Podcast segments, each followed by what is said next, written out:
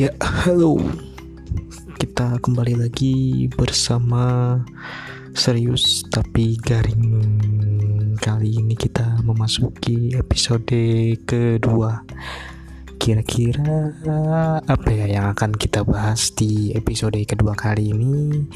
Hmm, gue iseng nih pengen bahas uh, tentang PSBB di Jabodetabek wah kenapa nih dengan PSBB di Jabodetabek? Katanya si uh, Ridwan Kamil Gubernur Jawa Barat setelah uh, Tangerang Raya juga ikuti pembatasan sosial berskala besar akan menghentikan uh, aktivitas komuter lain alias kereta listrik dan kereta listrik ini adalah sebuah hmm, bagian yang cukup vital sih untuk para komuter bekerja dari wilayah kota satelit ke ibu kota Jakarta.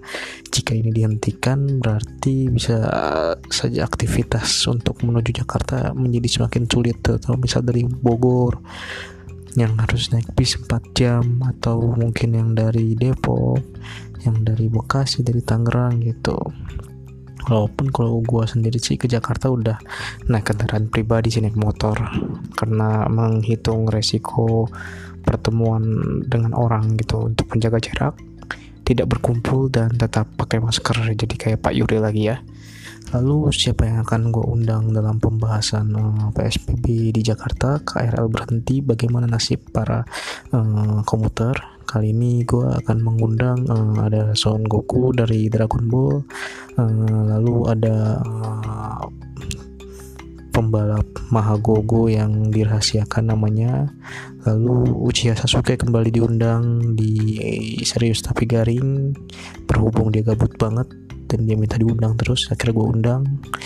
Terus ada Tanya Lida dari Boku Hero Academia dan yang terakhir ada Doraemon dari Doraemon iya oke okay.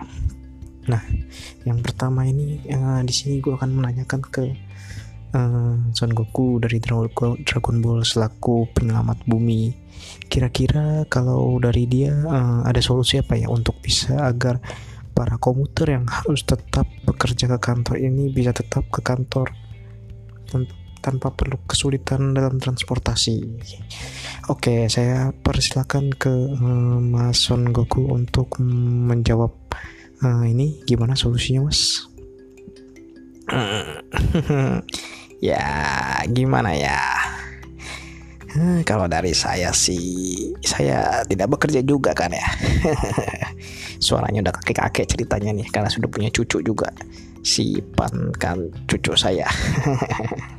iya, uh, gimana ya? Saya ini kerjanya berantem terus soalnya untuk menyelamatkan bumi. Gak kepikiran juga untuk bagaimana para komuter ini bisa tetap berjalan di tengah PSBB. Cuman saya punya solusi sih. Uh, saya punya jurus namanya pindah tempat dalam sekejap. Ini yang saya pelajari di planet Yadrat. Jadi waktu itu sih saya habis mengalahkan Freezer. Baru jadi super saya pertama kali di planet Namek yang meledak gara-gara Freezer. Di situ saya akhirnya bisa naik uh, pesawat luar angkasa. Punya siapa? Saya lupa. Dan saya sempat singgah di planet Yadratis di situ saya, saya belajar tentang jurus ilmu pindah tempat dalam sekejap. Dan ini sangat berguna sekali. Cuman ya syaratnya yang mau pakai jurus ini harus bisa uh, merasakan ki atau kekuatan pancaran tenaga orang yang dituju gitu sih. Cuman ini sangat berguna sekali dan saya juga bisa membantu mengajak teman-teman misalkan yang mau pergi dari kota satelit ke Jakarta tanpa perlu ribet-ribet. Hanya dalam sedetik sampai ya dengan jurus saya bisa. Cuman kan kita di sini dituntut untuk menjaga jarak jadi tidak bisa bersama-sama juga. Kalau bisa ya belajar sendiri. Cuman ya itu dia waktunya dan, dan juga kemampuan sih ya. Saya orang saya dan kan orang bumi susah juga. Krilin pun nggak bisa-bisa juga belajar itu. Suara saya jadi serak nih. Gimana nih nggak dikasih minum ya mas ya? Tolong dong minum dulu dong pelit banget emang nih. Ya paling itu sih kalau dari saya sih uh, ya cuman ya itu uh, saya tidak bisa menjadikan ini menjadi alat transportasi umum juga karena harus bersentuhan dan sekarang kondisinya kita tidak boleh bersentuhan harus menjaga jarak. Susah kan ya itu sih. Oh begitu ya. Kalau misalkan uh, solusi lainnya tidak ada gitu ya. Misalkan mungkin untuk membangun sesuatu atau apa gitu aduh kalau misalkan inovasi inovasi itu ditanya ini ke Bulma aja lah ya. Saya sendiri saya kan tidak sekolah juga. Dari bayi saya dikirim dari planet saya ke bumi. Ditemukan nama kakek saya Son Gohan. Lalu ketemu Kamen Senin. Ya gimana ya? Ya itu aja sih kalau dari saya sih. Iya oke oke oke oke oke. Kalau gitu berarti memang uh, solusinya ya belajar jurus pindah tempat dalam sekejap ya. Unda yang dipelajari Goku dari planet Yadrat. Berarti kita harus melakukan riset dulu juga ke planet Yadrat untuk strateginya. Kalau misalnya Son Goku sendiri tidak bisa memberikan rumus-rumus agar kita bisa menggunakan jurus itu.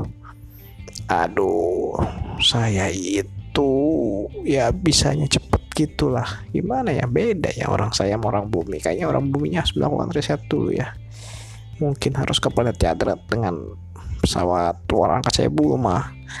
Nanti dari situ baru kalian bisa belajar lah lebih banyak. Itu sih kok dari saya masukan dari saya ya. Tapi kalau misalkan mau ke sana juga bingung juga sih. Minta Bulma bikinin pesawat luar angkasanya dulu pun ribet sekali itu ya. Gitu sih. Hmm, bener juga ya nah, untuk bikin vaksin aja butuh waktu 2 sampai 3 tahun dalam kondisi emergensi kalau bikin pesawat luar angkasa terus ke planet Hadrat butuh berapa lama itu ya Waduh, saya lemah dalam hal hitung-hitungan nih mas. Jadi jangan ditanya hal hitung-hitungan ya. Kalau soal kamehameha atau bola semangat bisa deh. Oke oke oke oke oke cukup mungkin dari Mason Goku. Iya. Nah, kita akan coba ke uh, Uchiha Sasuke lagi nih. Yang pekan yang di episode sebelumnya udah hadir juga di serius tapi garing. Ya, kalau dari Sasuke sendiri apa yang bisa diandalkan atau menjadi solusi untuk untuk agar warga Jabode agar Bodetabek ini bisa tetap ke Jakarta tanpa KRL. Ya mungkin ada solusinya uh, Mas Sasuke. Aduh terima kasih kembali sebenarnya nih uh, saya diundang ke serius tapi garing. Walaupun gak lucu sih sebenarnya. Cuma ya saya senang gitu. Saya kan freelance ya. Asisten freelance-nya Naruto ya. Beda sama si Kamaru yang dia full time itu ya Iya iya iya mas. Uh, Mas Sasuke udah ngomong itu berkali-kali juga di episode kemarin. Kita langsung ke solusinya aja mas ya. Kira-kira apa ya solusinya untuk warga Bodetabek ini ya? Ya uh, sorry sorry sorry. Saya selalu terbawa uh, suasana. Uh, solusinya dari saya itu sih ya saya bisa mengantarkan teman-teman yang di Bodetabek ke dimensi lain menembus dimensi lain sampai ke Jakarta ya cuma masalahnya itu saya sendiri sukanya sehari di dimensi lain gitu. jadi mungkin waktu tempuhnya bisa lama bahkan bisa lebih mendebarkan jadi misalnya uh, tiba-tiba kita jatuh ke dimensi magma gitu kan serem juga itu panas saya takut hitam juga sebenarnya saya itu panas-panasan itu. Uh, ya masa suka itu kan panasnya magma ya bukan panas matahari ya nggak bikin hitam juga ya paling keringetan dikit. Uh, ya sih benar juga. Tapi ya gitulah panjang sih ceritanya.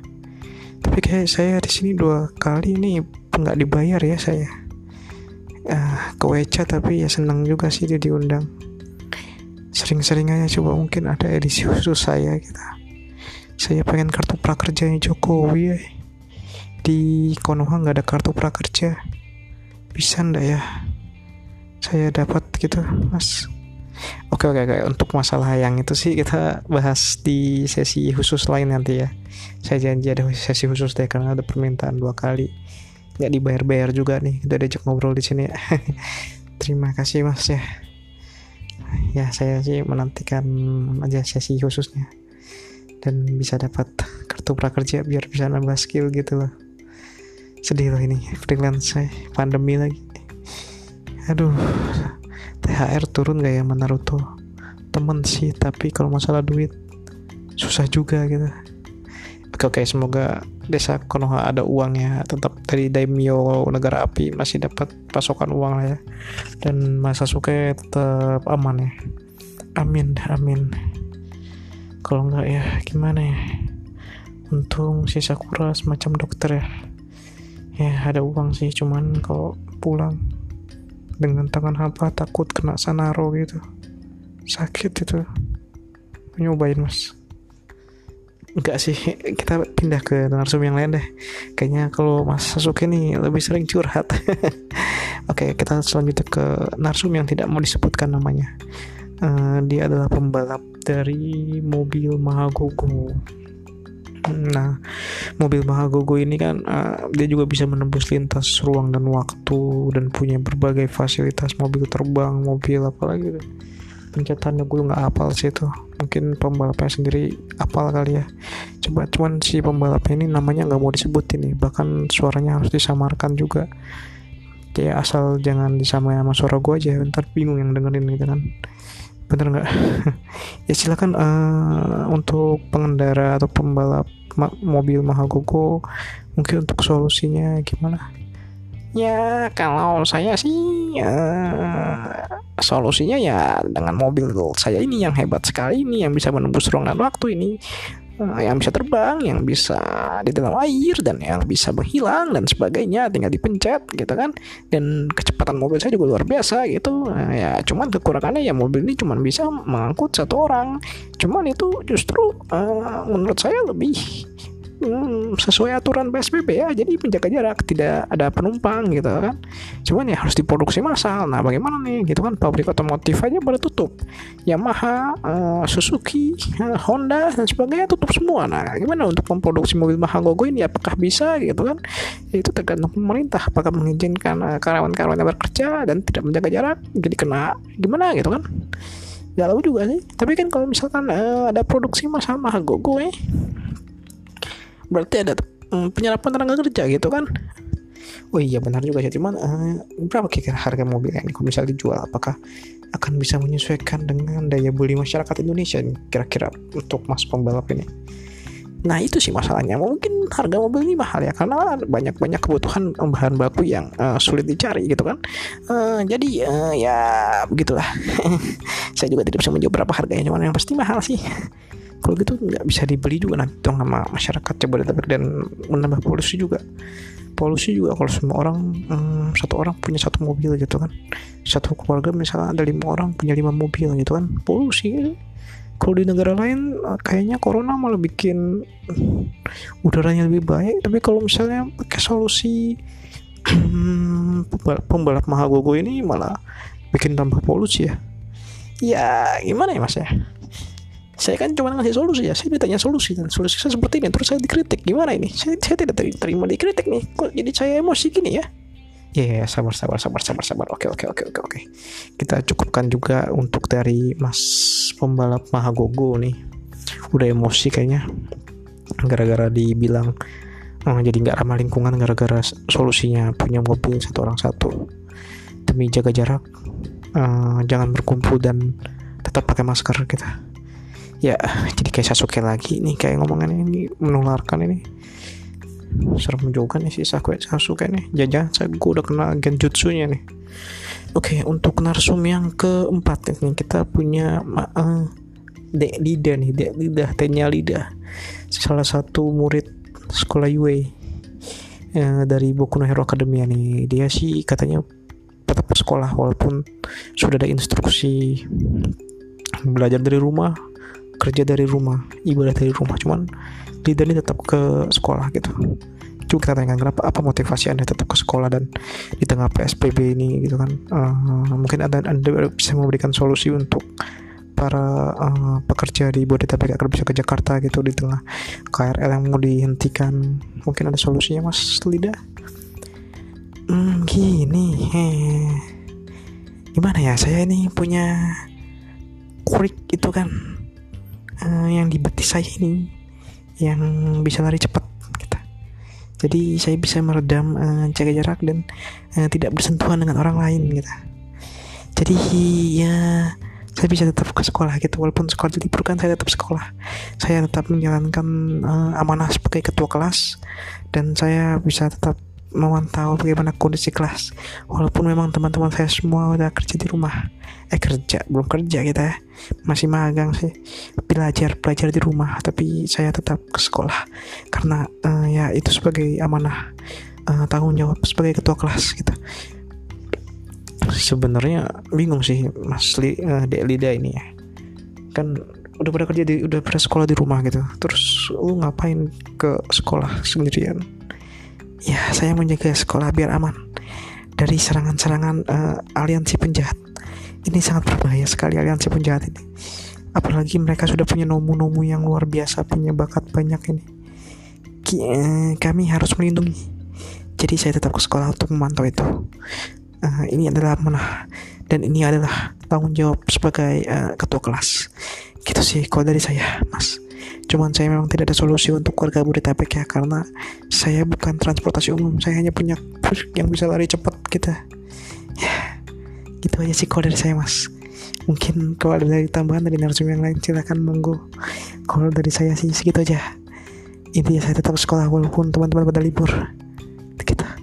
Wah ini dek Lida ini uh, panutan juga ya. Yang lain di rumah dia ke sekolah walaupun sekolahnya libur juga. Hebat sekali nah narsum yang spesial itu yang terakhir ini. Narsum yang mempunyai banyak alat yang mungkin bisa memberikan solusi untuk keluarga Bodetabek bisa tetap ke Jakarta walaupun uh, KRL di hentikan operasionalnya untuk sementara. Ya kita silakan uh, Pak Mas atau Kak Doraemon ini. Ya halo ya nggak gitu juga Nobita. Jadi kayak Nobita kalian ini kalau ada apa-apa ada masalah baru ke saya. Nggak mirip suara Doraemon ini aduh nih. Lagi pilek ini Doraemon ini. Nggak kok tenang. Ini bukan ini kok kebanyakan makan es saya itu jadi gini. Bu ya kalau solusi sih ya ada sih. Saya punya pintu ke mana saja itu. Bisa dipakai cuma ya pintu ke mana saja saja pintu ke mana saja. Saya punya saya itu cuma satu. Dan warga Buddha tapi berapa banyak. Dan nggak mungkin juga saya bikin mereka antri. Jadinya nggak jaga jarak. Jadi malah berkumpul. Jadi, jadi malah tidak mengikuti protokol kesehatan gitu. Kalau mau produksi massal pun susah juga. Harus impor dari abad ke-22 sekarang masih abad ke-21. Pusing juga kan. Tapi kalau di abad ke-22 masih ada umat manusia berarti uh, sebenarnya kita bisa melewati pandemi ini nah itu dia. Itu bisa ditanya ke Deku juga sih. Dia Deku bisa mengubah masa depan. Cuman yang pasti ya kita bisa lah ya. Pakai pintu ke mana saja jika ingin produksi masal mungkin manusia di masa ini ada yang riset ke sana lah untuk untuk membuat pintu ke mana saja lebih banyak lagi. Cuman ya takutnya disalahgunakan kan. Ini pintu ke mana saja bisa menembus apa pun. Itu yang menjadi masalah utama kita. Suka ya kayak Nobita aja lah atau si Nobita sering menyalahgunakan alat-alat saya. Ya imbasnya ya ke mereka-mereka lagi jadinya kenanya ya kalau dari saya sih mendingan uh, tetap di rumah jaga jarak jangan berkumpul dan pakai masker. Cuman ya kalau misal ada yang harus tetap kerja ya bingung juga ya. Kasian juga deh mau naik apa ya ke, ke Jakarta ya. Mungkin ya Pak Jokowi mungkin bisa ngontak saya nanti saya bantuin lah. Kumpulin uh, pintu ke mana saja selain pintu ke mana saja mungkin ada alat yang bisa digunakan agar bisa uh, tetap menjaga jarak tapi tetap bisa sampai Jakarta gitu. Pak Kak atau Mas Doraemon? Apa ya? Bingung saya berpikir dulu. Antar pengecil nggak mungkin. Mau mau taruh kue mau mau taruh buat penjinakan nggak mungkin. Hmm, apa ya uh sebenarnya bisa sih. Lubang penembus. Cuman ya capek nembus-nembus dinding. Ya perlu jalan-jalan juga. Susah juga ya apa ya. Ada sih coba tidak klik yang membuat kita tidak kelihatan. Jadi kita bisa menjaga jarak cuman tidak menyelesaikan masalah. Karena masalahnya adalah akses ya. Bagaimana cara kita menuju ke sana bukan cara untuk menjaga jarak ya saya pun tidak punya solusi juga kalau kayak gitu.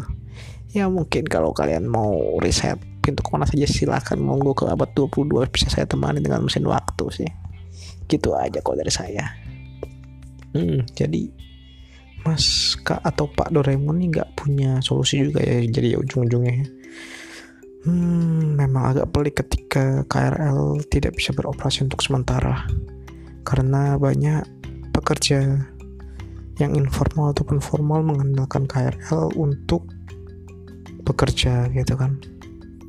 Ya tapi mau gimana lagi lah itu keputusan Pemda yang sudah disetujui oleh Kemenkes. Mana naik ojol juga nggak bisa lagi. Bingung juga. Jadi apa yang harus kita lakukan ya? Bingung juga sih. Mungkin kita harus sabar ya. Sabar. Gimana Mas Asuke ada tambahan ya. Ya. Kalau dari saya ya itu sih. Ngandelin sebenarnya bisa pakai gunanya Minato Hokage keempat atau jurus jurusnya Hokage kedua. Cuma mereka kan udah mati ya ya kita Edo Tensei dulu gitu. Mereka di Edo Tensei buat jadi supir aja. Gitu sih. Nggak solusi juga sih. Oke baiklah. Kita akhiri saja kalau gitu karena tidak ada yang bisa memberikan solusi. Dan bagi kita semua di sini teman-teman STGRs serius tapi garing pecintanya juga tetap jaga jarak jangan berkumpul dan tetap gunakan masker kalau keluar ya. Ya kalau naik kereta nggak bisa ya mungkin naik bus. Ya kalau naik bus nggak bisa ya gimana ya? Ya udah deh selamat malam karena ini settingannya malam. Sampai jumpa di episode selanjutnya. Mau bahas apa kita belum tahu juga nantikan saja di episode selanjutnya oke okay? bye bye